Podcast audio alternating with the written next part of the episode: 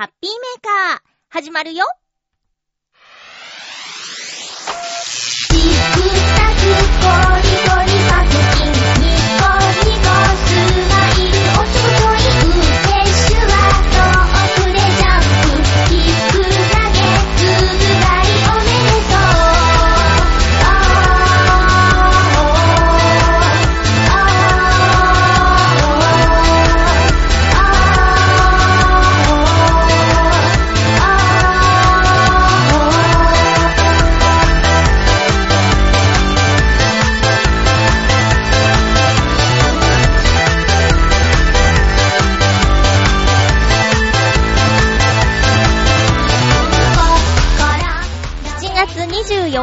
まゆっちょのハッピーメーカー。この番組は、ハッピーな時間を一緒に過ごしましょうというコンセプトのもと、ちょあへよ .com のサポートでお届けしております。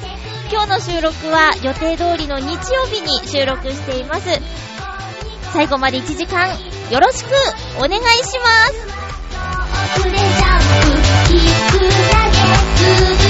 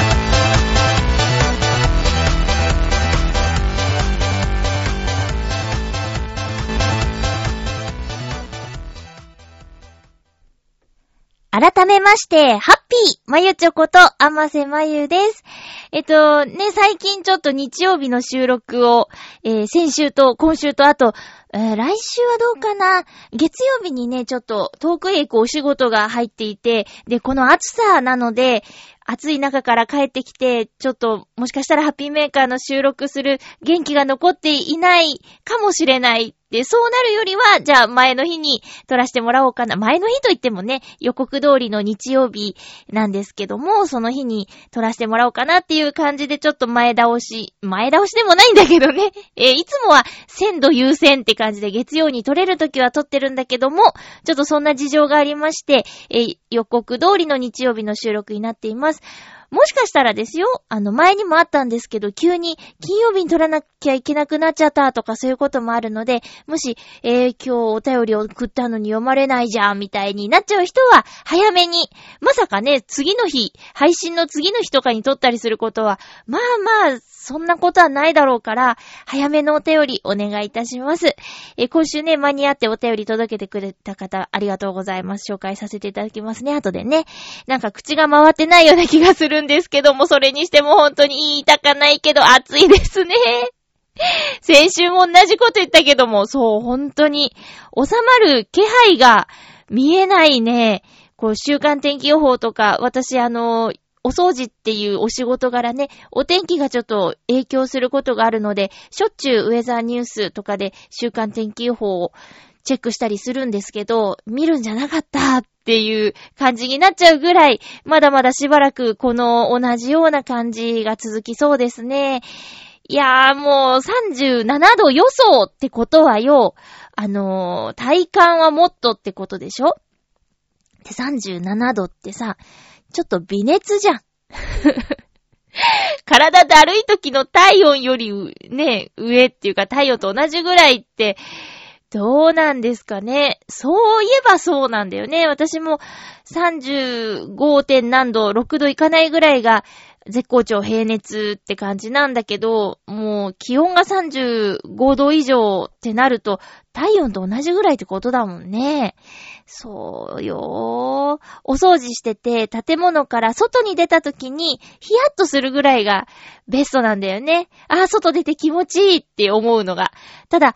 今はね、建物から外に出た時に、うっ、苦しいってなるからね。なんだろうね、あの、もわっとした時に感じる息苦しさ。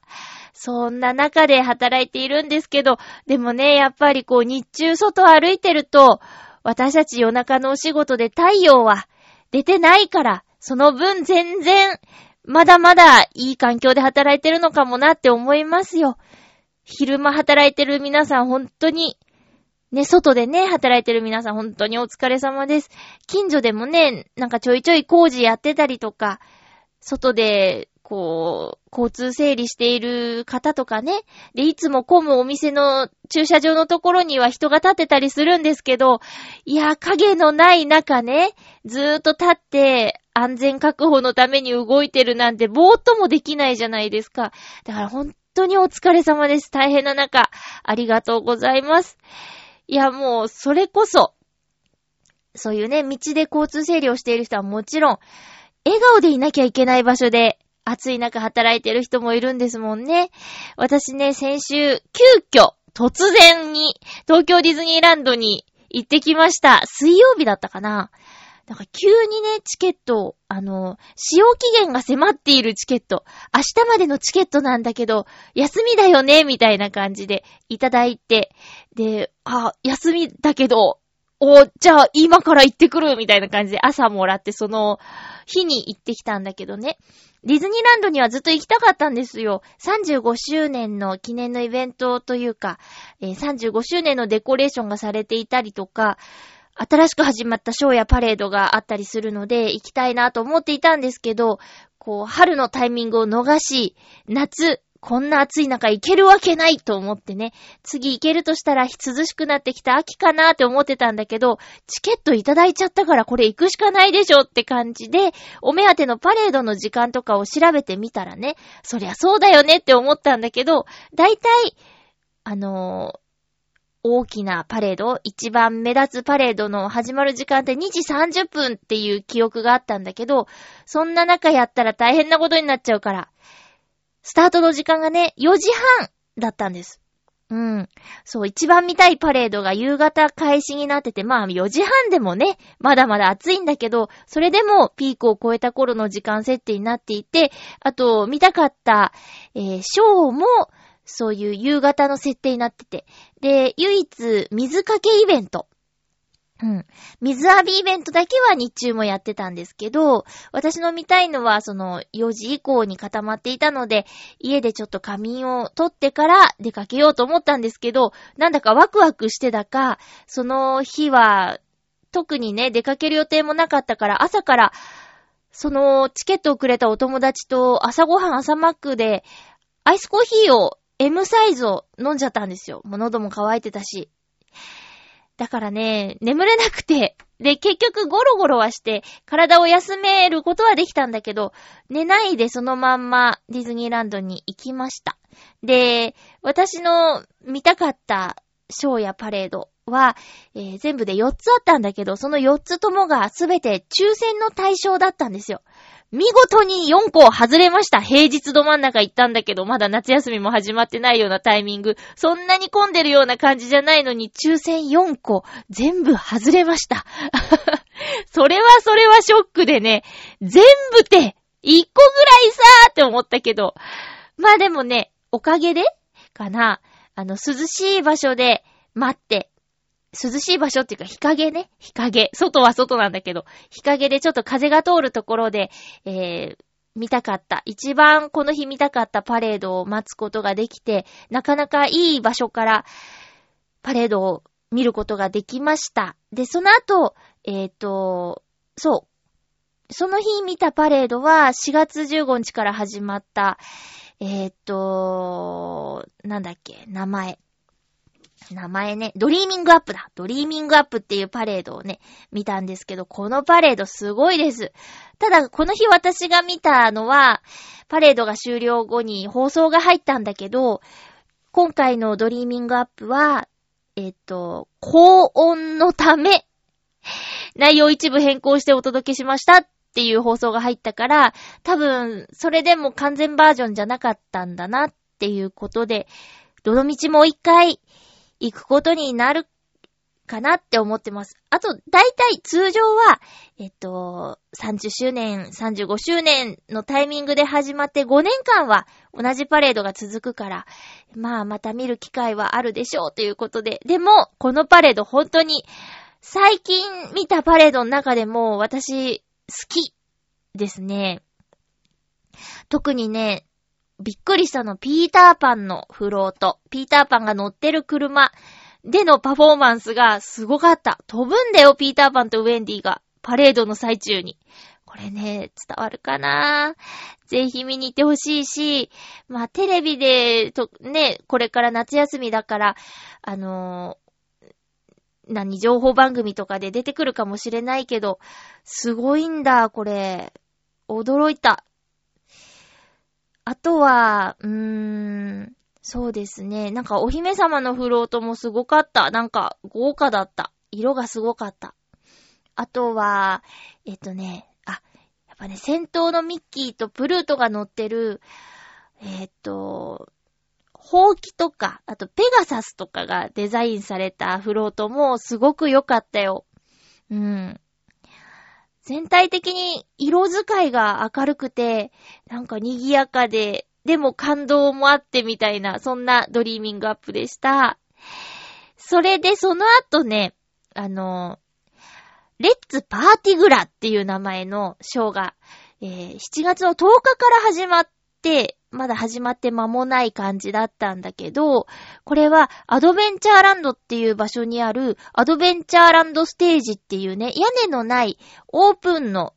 ステージでやるショーなんですけど、今回このショーではメインがドナルドとホセとパンチートっていう映画3人の騎士でメインをやっているキャラクターが引っ張っていく感じのショーみたいです。で、もちろんね、これ抽選外れちゃったんで、あの、外から音楽だけでも聴きたいなと思って、ステージの近くに行ったんだけど、案の定、たくさん人、外れちゃった人たちかな、外から覗き見てて、もうステージを見るとか、キャラクターが見えるとか、そんなんじゃなかったんだけど、やっぱ音楽だけは聞こえてきて、それで、レッツパーティグラっていう、この名前のパーティグラっていうところが私気になってて、ずっと前、もうずっとずっと前、私がまだ岡山から夏休みに年に一度だけディズニーランドに通っていた頃に見た、えっと、ディズニーパーティグラパレードっていうのがあって、そのパーティグラと今回のレッツパーティグラが被ってるなーって思って、そしたらね、やっぱそのパレードの曲が途中使われてた。それ嬉しかったんですよね。ああのパーティグラパレードの曲が使われているって感動した。うん。まあ、内容はね、あのーなんだろう、パーティグラをしようっていう、みんなでパーティグラを踊ろうみたいな感じのショーなんですけど、えー、あとは、えっ、と、これも7月10日からだったかなうん。セレブレイト東京ディズニーランドっていうプロジェクションマッピングの新しいショーが始まったんですよ。で、これは、えっ、と、初日の日、このセレブレイト東京ディズニーランドっていうショーの初日の日に、えー生配信をしていて、ラ LINE とか YouTube とか Facebook とかで生配信をしていて、私それ見てたんですけど、こう、やっぱ映像だからカメラワークがパッパッパって切り替わっちゃうんですよ。だから、うーん、ちょっとよくわかんないなっていう感じのところがあったんで、これ生で見てみたいと思ったんだけど、このね、ちょうどお城が離れてんだけど、全体的に見渡せる場所っていうのがぽっかり空いていて、で、時計を見たら、このショーが始まる2時間半前だったんですけど、まあ、この日はね、私一人で行ったの。チケット1枚しかもらえなくて。うん。で、一人で行ったから、いつも誰かと行って、ショーが見たいんだけど、待っていいかなっていう時、やっぱり気を使うんですよ。で、相手の人もいいよとは言ってくれても、でも、ね、しんどいんじゃないかなとか、どうなのかなって思ったりしてるところを、この日は一人だったから、もう、じゃあ、一人我慢大会だと思って、2時間半、待機して、で、その途中、エレクトリカルパレードが来たりとかして、あっという間の2時間半だったんだけどね、おかげでバッチリ。確かにちょっと離れてはいたけど、ちゃんと何が起こってるのか見届けることができました。プロジェクションマッピングのショーは、えー、4個目かなディズニーランドでは。うん。まあ、一番最初のが一番好きなんだけど、今回のは、そうですね、あのストーリー的には、こう夜やるショーなんだけど、一日の終わりに、今日乗ったアトラクションとか、あの歩いた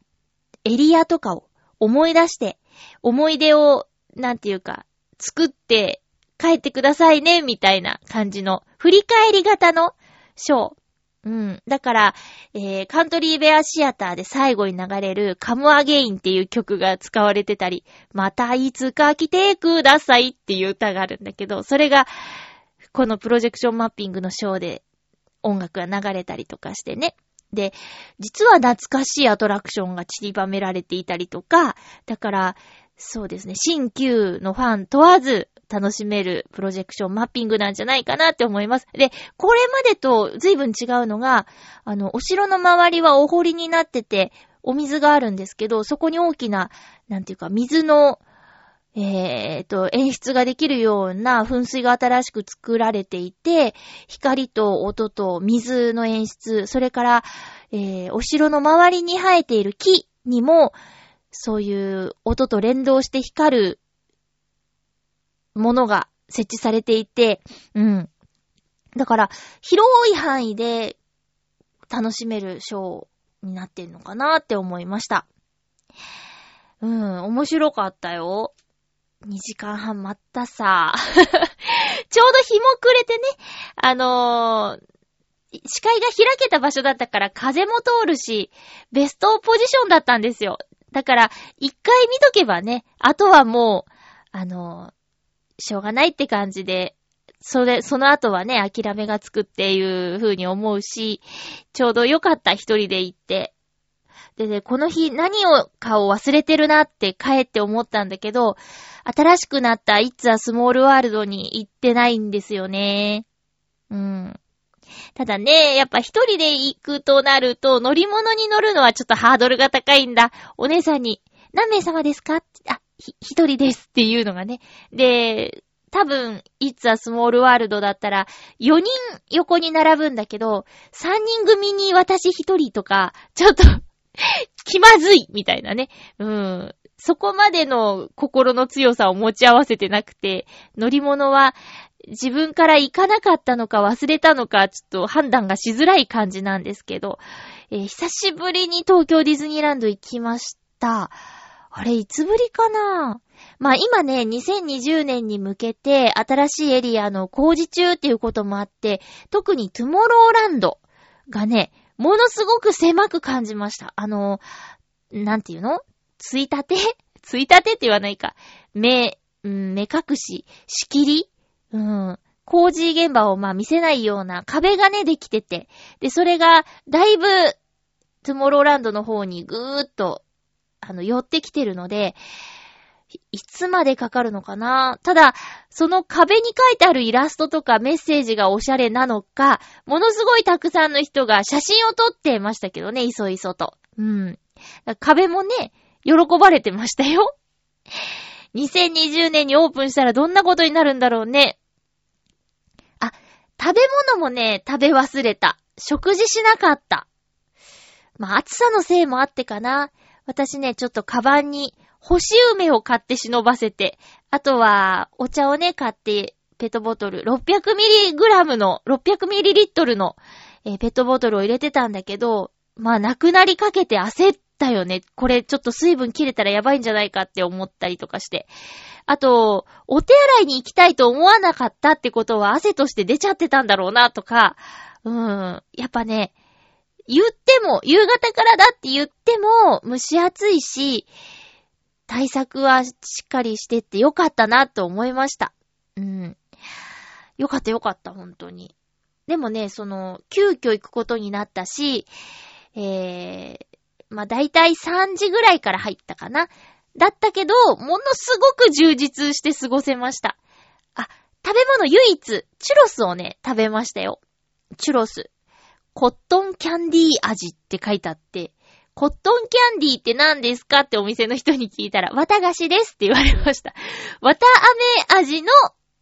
えー、チュロス。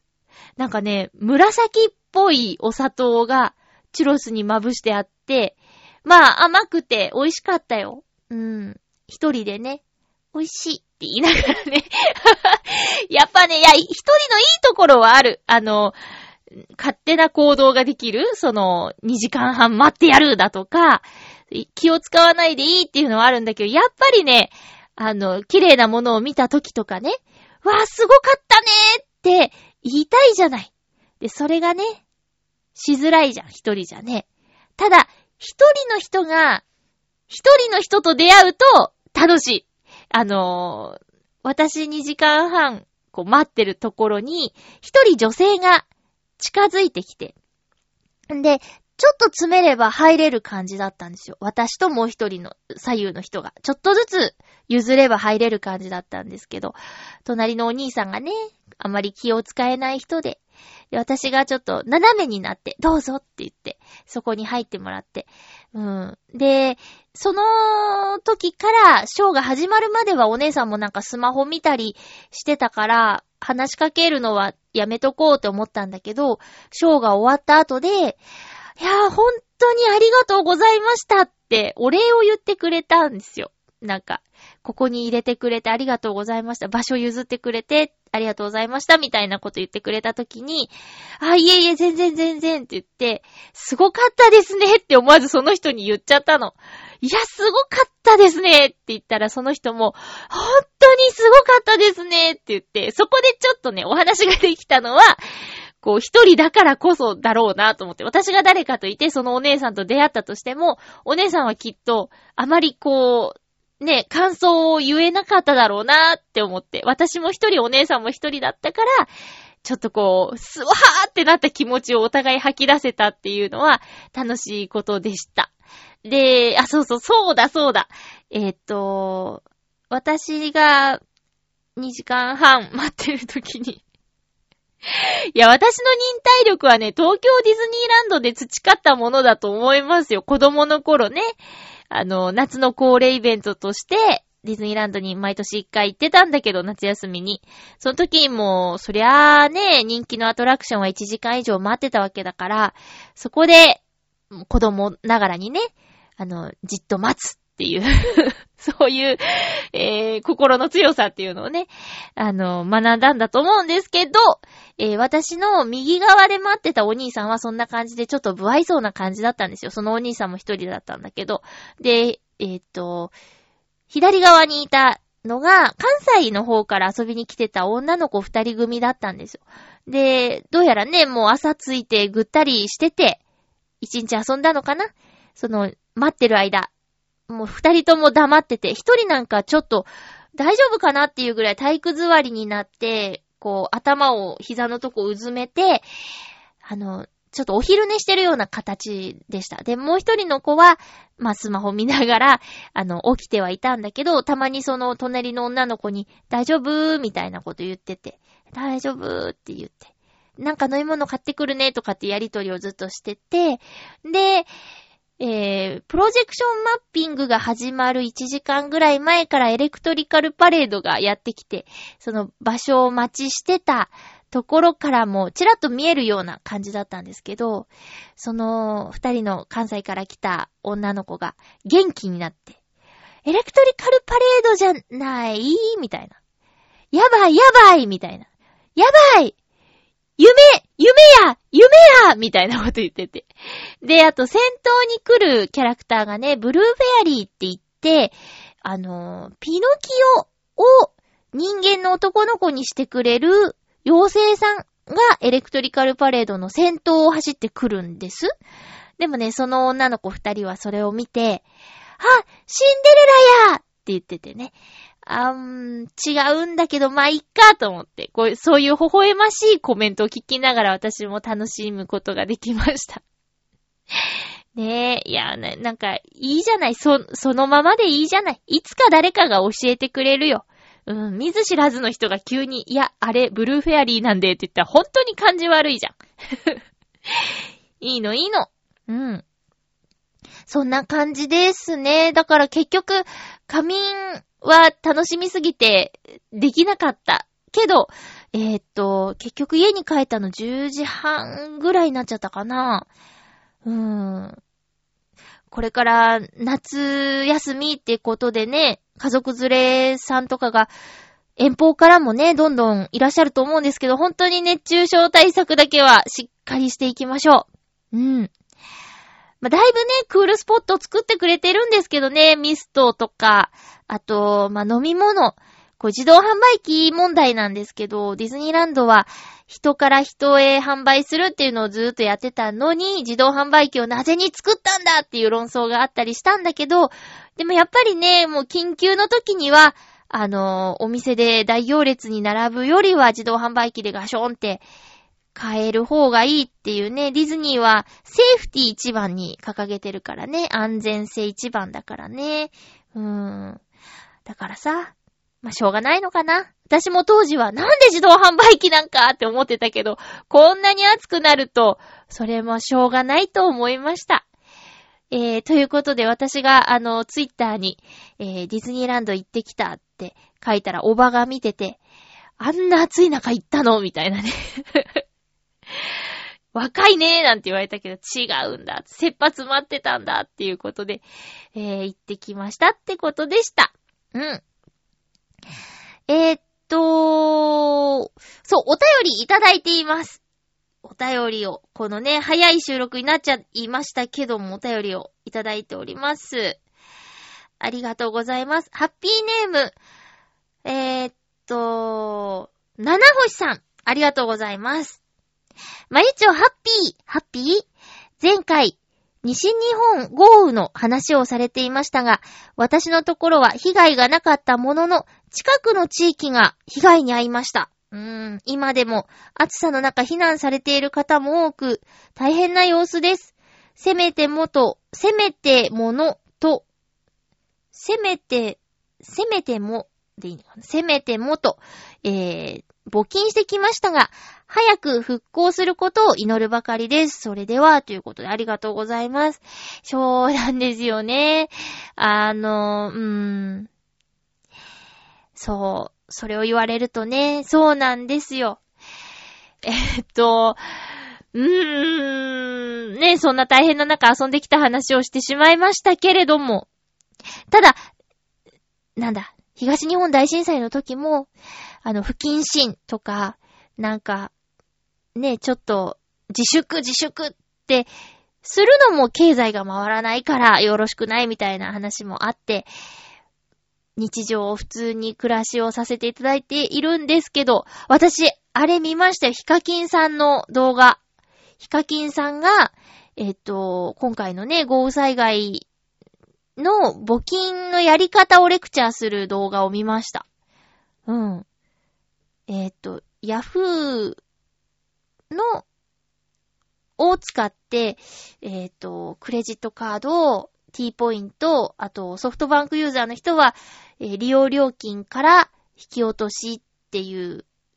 やつのそれぞれのやり方を説明している動画を見たんですけど、いや、ヒカキンさんって、私、最初はね、なんか、えぇ、みたいな感じで見てたけど、なんかね、最近好きなの。うん。すごい人と思って。最近っていうか、まあ、結構前か。結構前って言っても、だから、うーん、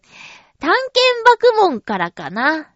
探検爆問っていう爆笑問題さんが、いろんな人や場所に行って、人に会ったり場所に行ったりして、えー、すと、まあ、伝えるっていう番組なんだけど、その中で YouTuber を、えー、調べて放送するっていう番組があったんですよ。で、その時に、ヒカキンさんと、はじめ社長さんかな？はじめ社長さんと、そうそう、出てきてて、で、どうやって作ってるっていう話を知って、すごいなと思って、この人一人で企画演出、編集、出演、ね、管理、全部やってるんだって、ただのね、なんていうか、あの、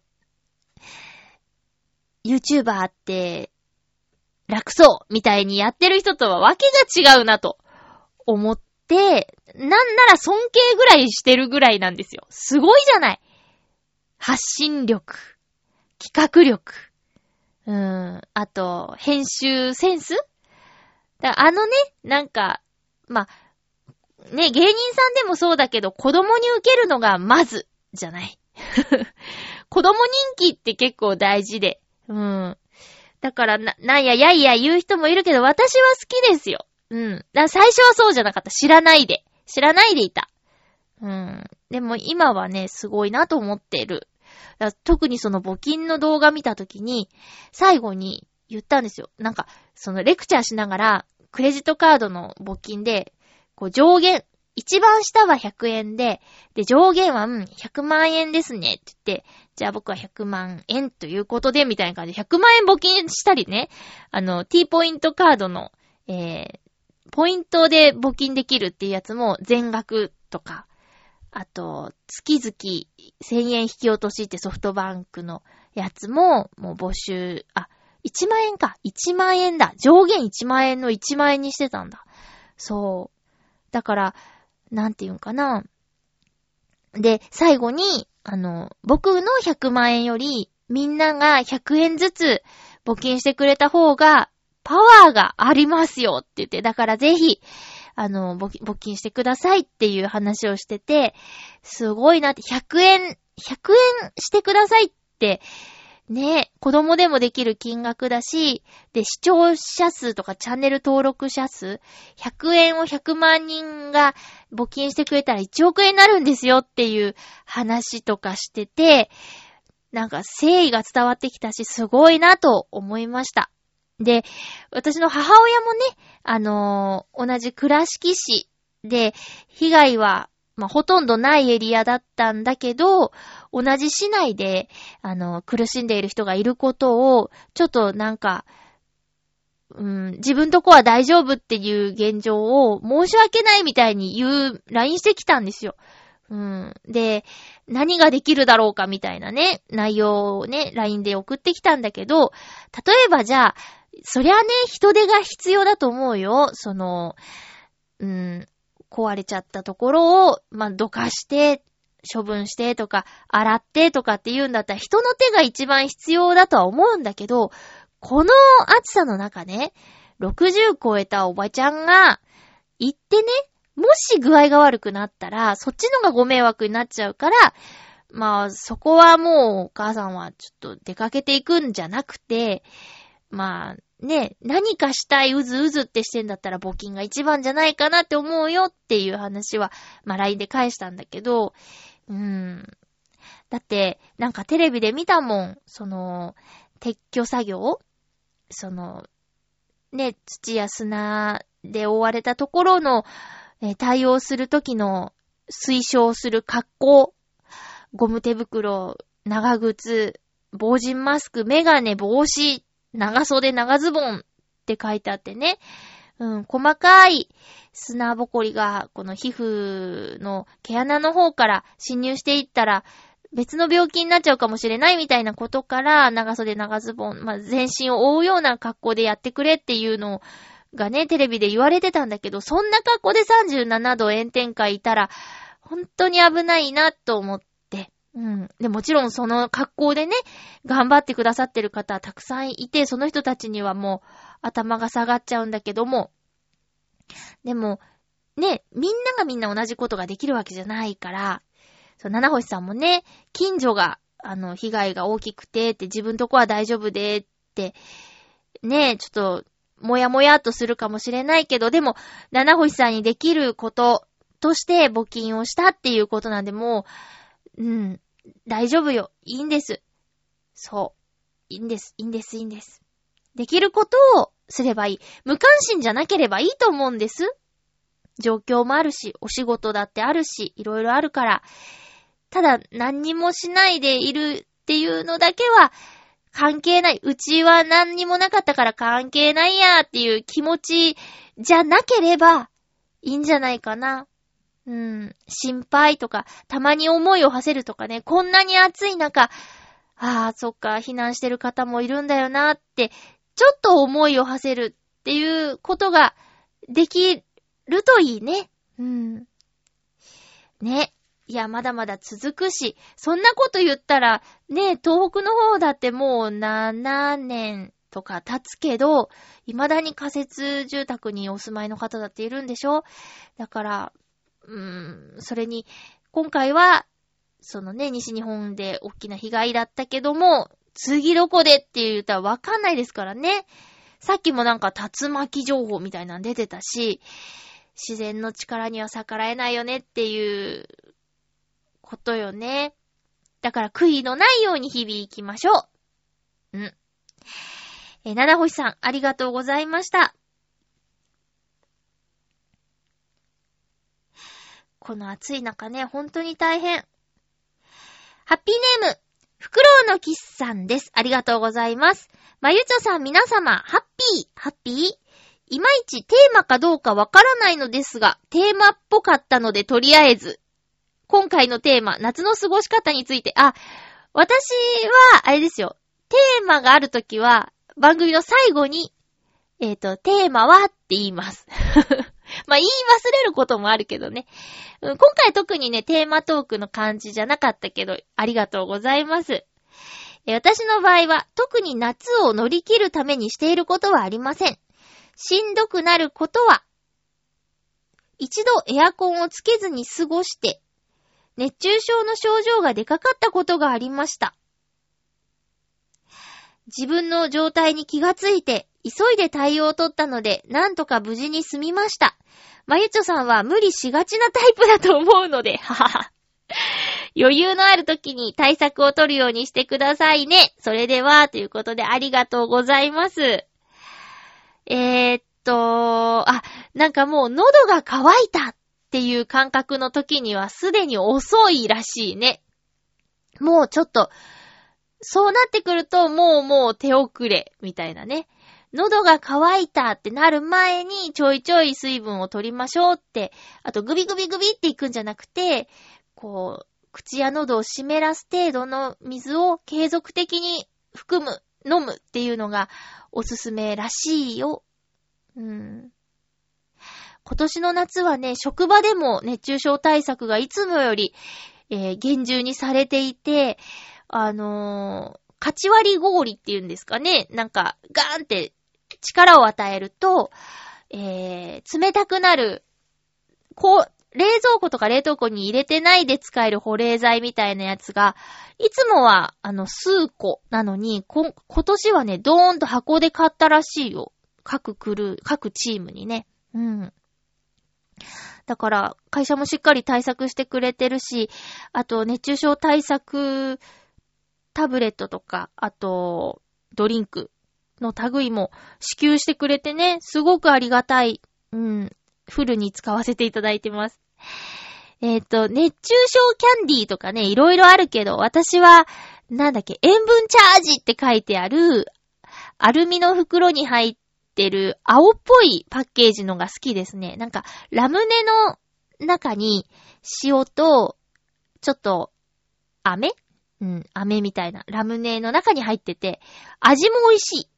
食べちゃう。うん。先週も言ったけど、だから、血圧の高い人はああいうのあんまり取ると良くないらしいね。塩分取りすぎになっちゃうみたいだから、その辺、あの、うまいことやらなきゃいけないんですけど、でもほんと、あの、水分はなるべく取るようにはしています。お掃除の仕事柄ね、ちょっと作業中、ね、ゴム手袋とかしてトイレの掃除の途中で飲むとか言うとちょっと不衛生だったりとか、あといちいちゴム手袋外して飲んでつけてってやってると、時間がもったいないっていうのもあったりとかして、うーん、なかなかね、作業中は無理なんだけど、休憩のタイミングでは、うん、飲むようにしてるかな。あと、まあ、ポジションによっては、ちょいちょい、倉庫、ストレージがあるところに戻れるから、そういう時はちょいちょい、その、グビグビじゃない飲み方でやらせてもらってるんですけどね。場所によりますね。持ち場によるかな。うまいことできるかどうか。で、熱中症になったことあるかなって考えたというか思い出してみたんですけど、あれは熱中症だったのかな？なんかね、小学校の時に、えーと、週末、地域のサッカー教室に通ってって、で、その時に一度倒れたことがあるんだけど、あれは熱中症だったのかわかんない。えー、私の人生初お姫様抱っこされるっていうのはね、私のサッカーの監督だったね。古畑監督だったね。そうそう。なんかね、あ、やばいって思った時には、視界が左右から真っ黒になって、シューって真ん中に黒が寄ってきて、ヒューパタンってなった感じ。で、もう次の気がついた時は、ゆっさゆっさゆっさゆっさっていう、もう監督の腕の中ですよ。ゆっさゆっさ、大丈夫かって言ってゆっさゆっさゆっさゆっさって。で、またふーって意識が遠のいて、で、次気がついたのは、木陰で横になってて、保護者のお母様方があの、センスで仰いでくれてるっていう時に、はーって気がついて、大丈夫って言われて、はぁ、はいって。あれ、もしかしたら熱中症だったのかな？うん。サッカーの練習中にね、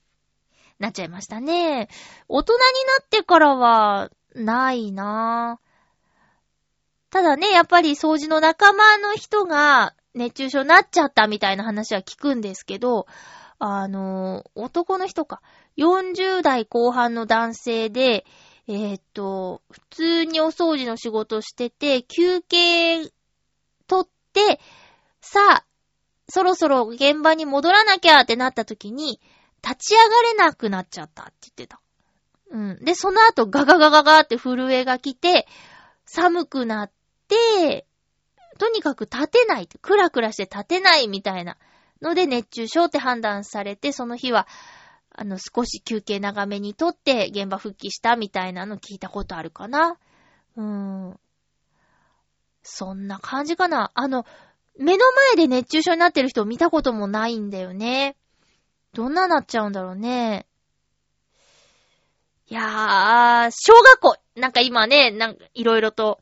問題になってますけど、小学校、中学校まではエアコンなかったよ。高校からはエアコンあって、逆にもう寒かったけどね、夏ガーってこう、気温下げちゃう人がいて、うん。そのせいで夏いつもカーディガンを着てましたからね、教室で。なんだったんだろう、あれ。うん、寒い、寒いぐらいがいいんだとか言ってね、その人もカーディガン着て、エアコンの温度下げてさ。で、うちの高校ちょっと制服が高い学校だったの、私立で。うん。で、カーディガン買わない子？買えない子わかんないけど、親に遠慮して買わないでいいって言ったのか、まあ本当に買えないのかとかわかんないけど、とにかく持ってない子がいたんですよ。で、その子たちがガタガタ震えてるの。さ、さ、寒いってなって。で、ね、温度調整っていうか、まあ、私がちょっと気温上げちゃったら、その、寒いのが好きな女の子が怒っちゃうみたいなんでね、クラスで浮くきっかけになったのがエアコンなんだけど、まあでも、小学校、中学校の時はなかったよって言ったって、今から20年前の気温と今とじゃ全然違うもんね。うん。だから比べようがないんだけど、ただ、この今、この気温の中でエアコンがないっていうのは、ちょっと勉強も集中できないし、ね、それどころか、本当だ熱中症になっちゃってってね、命を落とした子がいるとかってニュースで見ると、もうだって行ってらっしゃいって見送ってさ、ね、そう、命を落とす原因が暑さって、ね、日本なのって感じしちゃうよね。だから、なんだっけな、もう親がね、あの、今日は気温が高いので学校休ませますっていう人が、あの後ね、何人かいたらしいよ。うん、ツイッターでフォローしているパパさんも、子供休ませましたって、気温、最高気温が何度だからって言って、うちの小学校クーラーないんですよって、だから、高温のため休ませますって、ってね、うん、まあまあいろいろあると思うけど、そりゃ勉強が遅れるとかなんだかんだってあるかもしれないけど、でも、ね、子供だって、私だってなんかお腹が痛いって、なんや、仮病をしてね、休んだことありますよ。そりゃありますよ。みんなだって、あるでしょう。一度や二度ぐらい。あるでしょ？で、ね、休んでも、まあまあ、取り戻せるよ。その、危険な中行くことないと思うよ。お父さんお母さん世代ですけどね、この番組聞いてる人は。だから、子供休ませていいと思うんだよね。もし、そういうね、環境の整っていないところに通わせてるんだったら。うーん、命あってこそだから。ねえ。いや、もうこんな問題が出るぐらい気温、季節は変わってしまったんだね。私がいつも聞いてるアフターシックスジャンクションっていう番組の中で、もう春、夏、秋、冬っていう四季じゃなくて5季だね、みたいな話をしていて、だから、夏の前だか後だか夏に挟まれてだか、もっと激しい季節。その番組の中では、列っていう季節の呼び方に収まったけど、春、列、夏、あ春、夏、列、夏、秋、冬って。うん。だからもう列がね、今すごいんですよ、列。新しい季節の呼び方、列。すごいです。本当に気をつけて過ごしましょう。どうなんだろうオフィスワークの人は、あまりそんな危機感持ってないのかな家が暑いからなるべく会社にいたいぜ、みたいな感じだったりするもう外で働いてる人だよね、問題はね。ディズニーランド行った時、すごいなって思ったよ。中で働いてるお兄さんお姉さん。あの、私何度か質問で声をかけたんだけど、その時も本当に笑顔で、あの、うん、ここなら涼しくパレードご覧いただけますよ、みたいな感じの案内してくれたりとか、ちょっと欲しいものがあって質問したら、あの、にこやかに、あ、それはどこどこですって言ってくれたりとか、行ってらっしゃいってもうすごい笑顔で手振ってる人がもう、ね、す、もう、日焼けすごいのよ。だから連日頑張ってんだろうなとか、声枯れてたりすると、毎日大きな声で案内してるんだなとか、発声の方法をね、変えた方がいいぞって思ったりとかね。いや、本当に頭が下がりますね。この暑い中働いてる皆さん。ありがとうございます。買い物問題は相変わらずで、あの、アイスとか食べたいけど、イートインがあるコンビニで食べて帰るのが一番いいんじゃないかって思ってるからね。家に持って帰る間に溶けてしまいそうで。フクロウのキスさんもね、一度熱中症になりかけたことがあるってことでね、自分で気づけてほんとよかったですね。うん。部屋の中にいても、かかっちゃうし、袋のキスさんの場合はスポーツもされてるから、そういうちょっと体育館みたいなところでも気をつけてくださいね。自分で気づけるのが一番なんですけどね、本当に。うーん。メール、ありがとうございました。全然あの、あれですよ、テーマとか設けてなくても、そう、先週ね、ちょうど暑さ対策の話をいろいろとさせていただいたんで、その中で思うことがあるよっていう感じでも、テーマじゃなくても全然送ってください。テーマトークにするときは、テーマってなるべく言うようにしますよ。わかりづらくてすいませんでした。ありがとうございます。え来週テーマトークする？いや、最近さ、テーマを設けても、全然 メールいただけなくて、ちょっとだったら、募集しないみたいな感じでね。うん、普通歌とか何か、あのー言いたいことがある方のお便りをいただけたらご紹介する形にしようかなって思ってます。テーマね、テーマ、うーん、あった方がいいのかな？テーマがある方が送りやすいって袋のキスさん言ってくれましたもんね。うーん。まあ、まあ、テーマを募集しようか、テーマの。テーマを募集するというテーマにしようかな。いや、やめとこう。ん。いいの、ゆるゆるやろう。そう、自発的なメールをお待ちしております。えーっと、あー、なんだっけ、あー、なんだっけ、あ、チェミータの第3回目が配信されています。第3回目はね、何話したっけ？えー、っとね、夏に行きたいところとか、えー、っと、涼しくなる話、梅雨の思い出とか、喉のケア、風邪対策、などなどお話ししています。えー、っと、3回目ぐらいまでは元気。4回目まで元気かな。5回目急にね、元気がなくなるチェミーッタですけどね。うん。あのー、よかったら聞いてみてください。このハッピーメーカーとは、ちょっとまたね、掛け合いというか、あの、3人でお話しするっていう形なんで、あの、新鮮かなとも思うので、聞いてみてください。で、よかったら、感想メールお待ちしております。えーと、次回につながるかどうか。あとは、チョアヘヨの中でコラボしてほしい人とかっていうのが、誰と喋ってみてほしいみたいなのがあれば、えー、いただけたら検討します。うん。みんなね、忙しい人なんで、なかなか一緒にする機会も、あの、作れるかわからないんですけど、全処しますんでね、よろしくお願いします。えっ、と、これはね、ポッドキャストでは聞けないんですけど、えー、ホームページでね、えー、聞くことができるので、ぜひ、よろしくお願いします。ですね。えー、っと、うんうんうん。あ、先週も話したタピオカのお店、三つ目にも行ってきました。錦糸町にある茶バーというところです。これで、茶タイム、茶バー、ゴン茶というね、今のところ、あの、有名なうん。有名なタピオカ専門のお店に3つ行ってきたんですけど、私の中でランキングをするとすれば、えー、ゴンチャが1番ですね。えー、そして、そうだなぁ。うーん。場所が近いってことで茶タイム、その後茶バーかな。うん。茶、ゴン茶を一番にした理由は、やっぱりタピオカのもちもち感。うん。えっ、ー、とね、茶タイム、銀座にある茶タイムは、ちょっとね、タピオカが柔らかかったんです。それから、茶、バー、錦糸町の茶バーは、ちょっとね、タピオカが歯にひっつく感じがしたんだよね。ということで、えー、ゴン茶のタピオカが、一番弾力があって、歯にもつかず、いい感じのタピオカでした。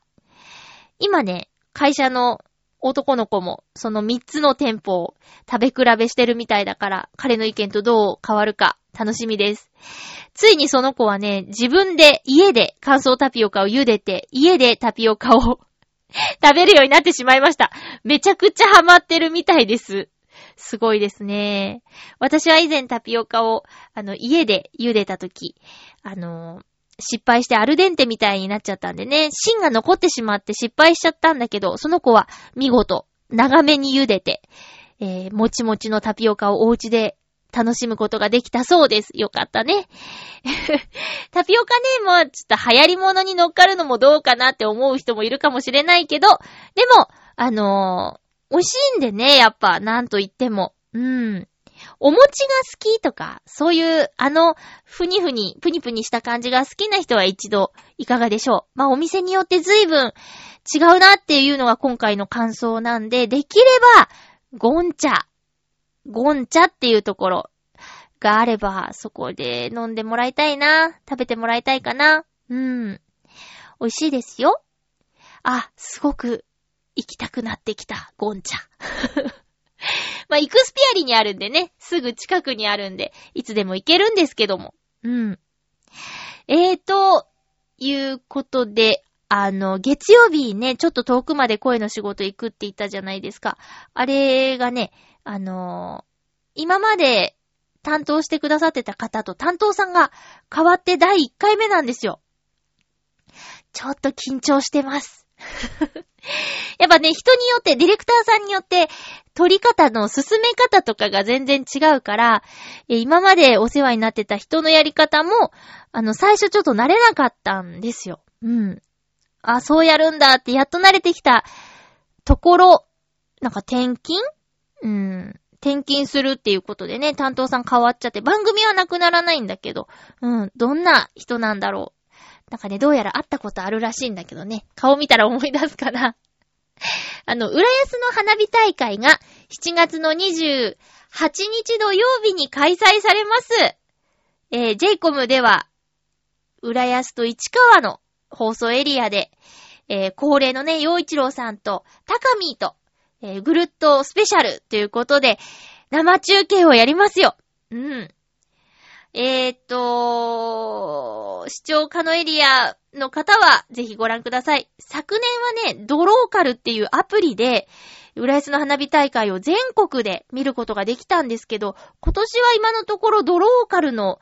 宣伝がないから、今んとこは j コムだけなのかな？うん、そんな感じです。えーと、私は夜勤だからな、現場まで行けないかな。音は聞こえてくるから近くまで、ちょっと家を出て、花火が見えるところまで行ってみようかな。なんて感じです。えー、っと、そう、7月28日土曜日。行ける方はぜひ会場に行ってください。浦安の花火大会は、宗家鍵屋さんの花火です。音楽がね、会場まで行くと音楽と花火の融合が楽しめるし、あの、色使いとかがね、なんか新しいような気がします。楽しめると思うので、ぜひ行ってみてください。それから、えー、っと、あ、そう、錦糸町の茶バーに行った時に、あの、金賞の丸井の中にあったんだけど、丸井、せっかく行ったから他の店も行ってみようと思って、手作り雑貨の店っていうところに行ってね。えー、っと、なんだっけあれ。なんかね、月の形の手作りのキーホルダー買いました。ちょうどあの、私のウクレレのカバンにね、今つけてます。ルナっていうね、ウクレレを使ってるので、ちょうど月の形のサウンドホールがあったりするんですけど、その形にね、そっくりなんですよ、この木の、あのー、キーホルダーが。ぴったりだと思って一目惚れして買っちゃいました。うん。いつかね、見せて、あ、見てもらえる機会があれば、見てもらいたいですけども。なんかね、10月ぐらいにまた人前でウクレレのね、演奏ができるみたいですよ。浦安で。まだね、詳細言っていいかわかんないんですけど、えー、10月頃ね、ちょっとね、えー、再びということだけ言っておこうかなと思います。えー、お送りしてきましたハッピーメーカーそろそろお別れのお時間です。次回の予告をしましょう。次回は7月31日の放送を7月29日日曜日に収録する予定です。日曜日に収録できたらなと思っているので、お早めにメール送れる方は送ってください。よろしくお願いします。えっ、ー、と、テーマは特にないです。あのー、普通おた。ね、最近あったこととか、質問とか何でもいいので、えー、もしね、メールくださる方がいれば、よろしくお願いいたします。お待ちしています。えー、ということで、暑いですけど 体調に気をつけて、日々頑張りましょう。8月に入れば少し落ち着くんじゃないかなって話もあるんでね。あと1週間とちょっと、ファイティンお相手は、まゆちょこと、あませまゆでした。また来週、ハッピーな時間を一緒に過ごしましょう。ハッピー